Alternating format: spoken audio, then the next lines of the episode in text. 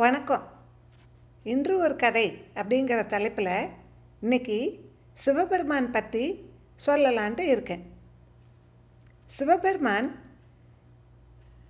இந்து சமயத்தில் கூறப்பட்டுள்ள மும்மூர்த்திகளில் ஒருத்தர்.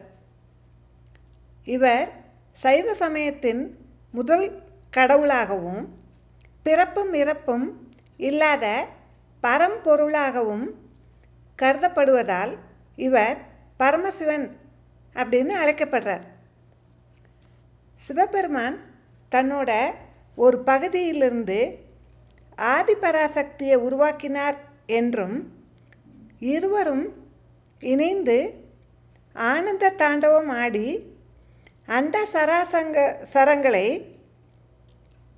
உருவாக்கினார்கள் என்றும் தனது உடுக்கையிலிருந்து படைத்தல் காத்தல் அழித்தல் மறைத்தல் அருளல் என்னும் ஐந்து பணிகளுக்கும் அடிப்படையான ஓம் என்னும் பிரணவ மந்திரத்தின் உருவாக்கினார் என்றும் கருதப்படுகிறது.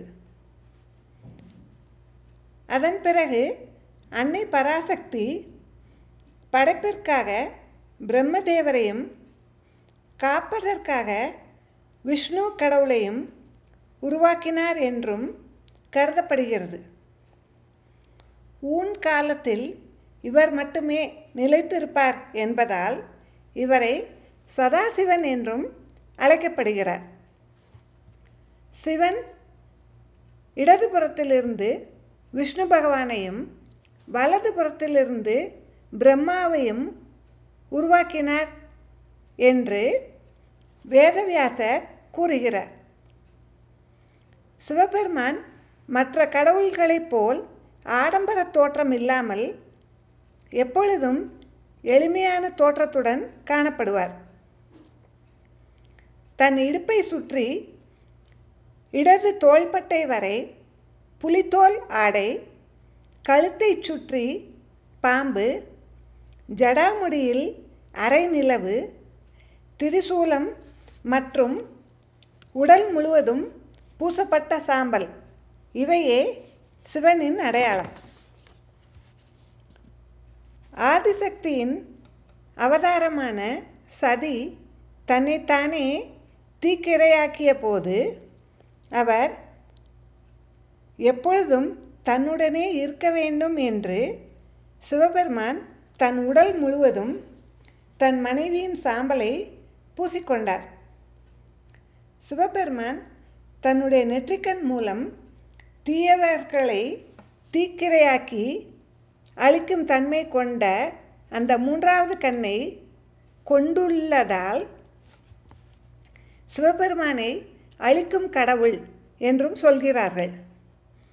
அதை ஞானக்கண் என்றும் கூறுவர். சதிதேவி இறந்த பின் அவர் ஒரு குகையில் சென்று ஆழ்ந்த தியானத்தில் இருந்தார். அதன் பின் சதிதேவி பார்வதி தேவியாக பிறந்து அவரை திருமணம் செய்ய தயாரானார். தேவர்கள் அனைவரும் சிவபெருமானை தவத்தில் இருந்து எழுப்ப முயன்றும் அவர்களால் முடியவில்லை. அவர்கள் மன்மதனை அனுப்பி சிவபெருமானை எழுப்ப முயற்சி செய்தனர். மன்மதன் அம்புகளை விட்டபோது சிவபெருமான் நெற்றிக்கண்ணை திறந்து மன்மதனை சாம்பலாக்கினார். மற்றொரு கதையும் நெற்றிக்கண்ணுக்கு கூறப்படுகிறது. ஒரு முறை பார்வதி சிவபெருமானின் கண்களை விளையாட்டாக மூடினாராம். அப்பொழுது இந்த அண்ட சராசரமே இருளில் மூழ்கியதாம். அதனால் இந்த உலகத்திற்கு ஒளியை தர சிவபெருமான் நெற்றிக்கண்ணை திறந்ததாக கூறப்படுகிறது. நெற்றியில் விபூதி அதில் ஒரு கண் கழுத்தில் பாம்பு மற்றும் ருத்ராட்ச மாலை என அவருடைய உருவம் மெய்சிலிருக்க வைக்கும். அவர் கழுத்தில் உள்ள பாம்பிற்கு பல கதைகள் சொல்லப்படுகிறது. பார்க்கடல் கடையும் போது சிவபெருமான் விஷத்தை விழுங்கினார். அன்று முதல் பாம்பு அவர் கழுத்தில் இருப்பதாக கூறப்படுகிறது. ஒரு முறை சாபத்தின் காரணமாக பிச்சடாமூர்த்தியாக தார்காவனத்தில் ஒளிய ஈசனை பார்த்து ரிஷிபத்தினிகள் தங்கள் கற்பு நிலை தவறினர். இதனால் ரிஷிகள் வேள்வி செய்து அதிலிருந்து வந்த புலியை சிவனை கொல்வதற்காக அனுப்பினார்கள். ஈசன் புலியை கொன்று அதன் தோலை ஆடையாக அணிந்து கொண்டார். வேள்வி தீயில் இருந்து பின்பு வந்த மானை இடது கையில் வைத்து கொண்டார். பிறகு வந்த மலுவை ஆயுதமாக கொண்டார். தொடர்ந்து வந்த சர்ப்பங்களை ஆபரணமாக அணிந்து கொண்டார். பிறகு முயலகன் என்ற அசுரன் வர அவனை வதைத்தார். ரிஷிகள் மந்திரங்களை ஏவ ஆங்கார ரூபம் கொண்டு சிவபெருமான் திருக்கரத்தில் தாங்கிக் கொண்டார். பிரம்மனின் அகந்தையை அழிக்கும் பொருட்டு அவருடைய ஐந்து தலையில் ஒரு தலையை அழித்து கையில் கபாலமாக வைத்துக்கொண்டார் அதனால் அவருக்கு கபாலி என்ற பெயரும் உண்டானது. பார்க்கடலை கடைந்த போது வந்த விஷத்தை அருந்தியதால் அவருக்கு நீலகண்டன் என்ற பெயரும் வந்தது.